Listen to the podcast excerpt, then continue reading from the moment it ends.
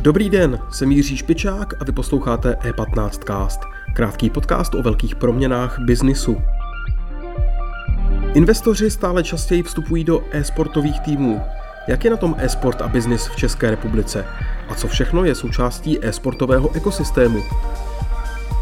O tom v dalším díle E15 castu mluvil Nikita Poljakov s předsedou České asociace e-sportu Lukášem Pleskotem. Nejdřív ale krátké zprávy. Jediná česká továrna vyrábějící ve velkém vegetariánské a veganské náhražky masa se ještě rozroste.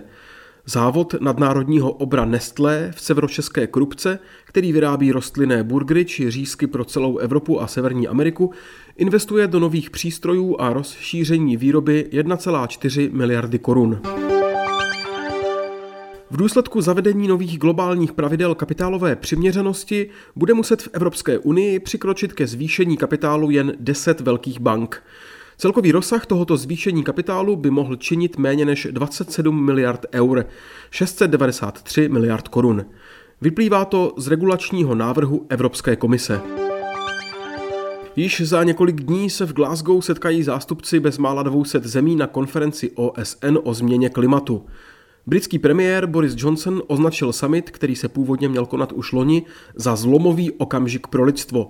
Vůbec poprvé od podepsání pařížské dohody z roku 2015 se očekává, že se na něm některé státy zavážou k ambicioznějším klimatickým cílům. Kritici však poukazují na neúčast některých klíčových znečišťovatelů.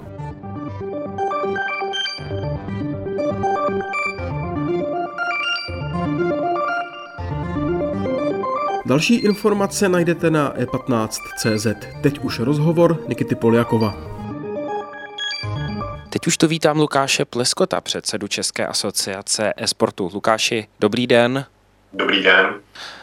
Zajímalo by mě, jak je na tom e- e-sport a business. Kolem mě i mediálně e, vzniká více víc týmů. Hm, lidi, kteří, e, které znám jako dřív bankéře, dneska vstupují do e-sportových firm. Jaká, jaký je vlastně potenciál, řekněme, toho podnikání dnes, jak ho vnímáte? Tak správně jste poznačil, že, že je to poměrně velký boom a, a všichni Eh, vidí, že jsme zatím pouze na začátku a, a ten sport může, může přerůst a, a dorůst do rozměrů asi mnohem větších, než je třeba sport. Takže se do toho odvětí pouští spousta investorů, angel investorů a, a eh, lidí, eh, kteří si tím možná napojí nějaký další biznesy. Ono, ono je vlastně několik, několik částí v tom ekosystému, kde, kde se ten biznis dá stavět. Jedna, jedním jsou publisheři, jako vydavatelé, to se nás úplně jako netýká, můžeme si maximálně koupit, koupit jejich akcie. Uh, druhá, druhá část toho ekosystému jsou streamovací platformy, protože e-sport dneska je tam, kde je hlavně díky streamovacím platformám, protože víc lidí ten e-sport sleduje, než, než možná sami hrají. Tam, tam taky není úplně tolik prostoru, taky tam si ani pořádně ty akcie nemůžeme koupit Eh, možná akcie Amazonu, který vlastní Twitch. Mm-hmm. A, ale pak už ty další části ekosystému jsou, eh, jsou pro ty investory asi z tohoto pohledu zajímavější nebo i odvážnější. Uh, jedna část jsou herní týmy, herní kluby, tam probíhá poměrně boom i na české scéně a spousta uh, investorů investuje právě do, do herních klubů. Mm-hmm. Pak je tady další části ekosystému jsou organizátoři, Jasně, to jsou ty soutěže, že jo, asi? Mhm. Částečně i já, to jsou ty soutěže a, a Saska League a mistrovství České republiky a tak dále. A, eh, a poslední částí bych, bych jako nazval, že jsou, že, že jsou jako další, další projekty, tam už může spadat eh, poměrně širší skupina různých projektů, ať už to jsou věci napojené na umělou inteligenci, různý, eh, různá práce s daty na pozadí a podobně.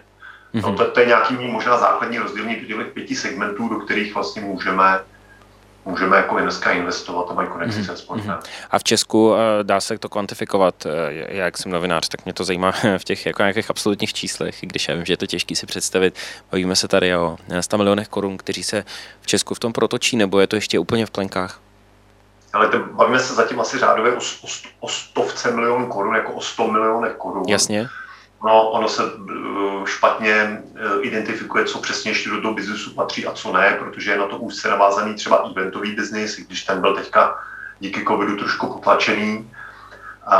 Ale my jsme odhadovali někde jako asociace v roce 2019, že to bude 50 milionů, teďka i vlivem těch investic a všeho bych si trochu tvrdit, že je to 100 milionů, ale určitě budeme jako asociace se snažit toto číslo jako zpřesnit a přinášet vlastně každý rok uh, nějaký jako report mm-hmm. ekonomického stavu toho nebo velikosti toho trhu. Uh, vznikají tady, uh, jak jsme si už řekli, uh, firmy, které investují do e-sportových týmů, řekněme, do jejich sponsoringu a podobně. Když se s nimi bavíte, tak oni, vám často řeknou, my ještě nevyděláváme peníze, ale vidíme, že třeba v horizontu středně dobem v tom je potenciál. Je to pravda? Dneska jakoby ty firmy jsou vlastně, řekněme, jakýsi startupy, které ty peníze pohlcují, nebo už se tam dá na tom jako hezky vydělávat? Ano, ano. Zrovna, ten segment toho herního týmu je, je, je poměrně jako z mého pohledu nejrizikovější. Eh, sází se spíš hlavně na valuace a na, eh, na to vlastně, že, že vznikne, eh, vzniknou vlastně různé jako, no, vzniknou smlouvy a kontrakty mezi kluby v rámci přestupu hráčů. To je něco, co funguje běžně ve sportu, ale v tom e-sportu to zase až tolik ještě nefunguje, minimálně ne na té lokální scéně. A a je to sázka na to, že to prostě bude jednou velký a ta valuace toho týmu bude obrovská. Uh, myslím si, že uživit to zatím jako z marketingových peněz, že, že mě partner dá peníze na to, že mu přináším nějakou hodnotu, je v tuhle chvíli zatím těžký a negeneruje to ještě úplně ty čísla, který by bylo potřeba. Mm-hmm. Zároveň tady vznikají soutěže, kde se hraje docela šílený prize money, řekněme pro mm, člověka zvenku. A za, za, za pár dní tady bude ten největší, nebo ne tady, ale bude největší jako jeden z největších turnajů ve Stockholmu, tam jsou nějaký prize money kolem 2 milionů dolarů. To může ale pomáhat, asi ne, předpokládám tomu brandu toho e-sportu, že se tam vlastně rejzují takovýhle neuvěřitelný prize money. Určitě, samozřejmě zase není to, není, netýká se to lokálního trhu, tady se bavíme v řádech jako stovek tisíc, případně jednotek mm-hmm. milionů, to je ale si myslím jako zajímavý oproti spoustě jiných sportů. A, eh, ale tyhle ty velké eventy, které jsou podporovány přímo vydavatelem hry, tak tam se hraje opravdu obrovský price money, teďka o 2 miliony dolarů, ale, ale v rámci International, Dota International se hraje o 30, tuším 34 nebo 38 milionů dolarů. Jsou obrovský, obrovský price pooly. Uh, ale samozřejmě draguje to hlavně, hlavně azijský a americký trh. Evropa ne, že by nějak zaostávala, ale, ale samozřejmě hlavně v Asii dneska ten e-sport je, je, je už úplně jinde než u nás. Mm-hmm. Dá se říct, že Češi jsou v nějakém sportu a lepší než e, jiní, jiné státy? Mm, máme několik výrazných individualit, to znamená hráčů, kteří hrají třeba za zahraniční týmy a prosazují v těch mezinárodních soutěžích. Uh, úplně um, začínají se prosazovat i některé ryze jako české týmy, je už nakukují vlastně do Evropy a, a stále více se objevují v těch evropských soutěžích. A, ale myslím si, že, že nějaký jako významnější ještě úspěch, uh, který bude úplně rezonovat, jako čekáme, co se mhm. týká aspoň té týmové scény. V rámci těch individualit už to, už to není úplně špatný a, a čas od času se český hráč opravdu objevuje na stupních vítězů. A co se týče her, co jsou dneska populární? Hmm. V rámci, zase se to trošku mění podle, eh, podle trhu a podle, podle kontinentu. V rámci České republiky určitě nejhranější, nejsledovanější hry jsou Counter-Strike, League of Legends, eh, Fortnite, PUBG, Hearthstone. To jsou asi ty počítačové hry a mobilní hry, tam je to daný spíš jako soutěží, která co podporuje, tak aktuálně je to hra Brawl Stars a Wild Rift. Mm-hmm. Mm-hmm. Bohužel mi, uh, myslím, že žádná nic neříká, ale to asi uh, vůbec nic uh, neznamená. Chci se zeptat ještě, dneska se to nepovažuje jako sport, myslím, pokud tom správně chápu, to znamená, že se asi nedá šáhnout v rámci toho na nějaký veřejný peníze od státu. Dovedete si to do budoucna představit? Určitě. Je to, je, je to jedna z aktivit asociace a poslání.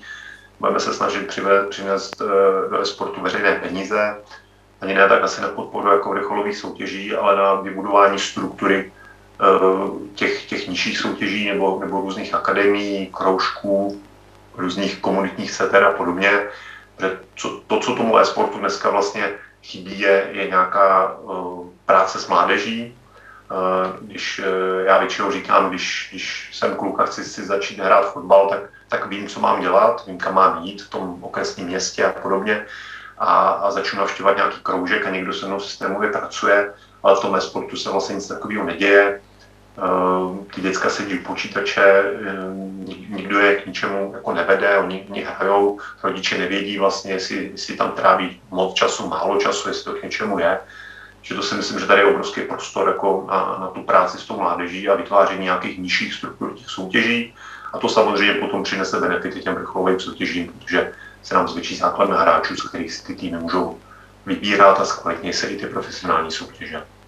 Lukáši, eh, díky, že jste si udělal čas. Mějte se hezky. Hmm, děkuji za pozvání, mějte se.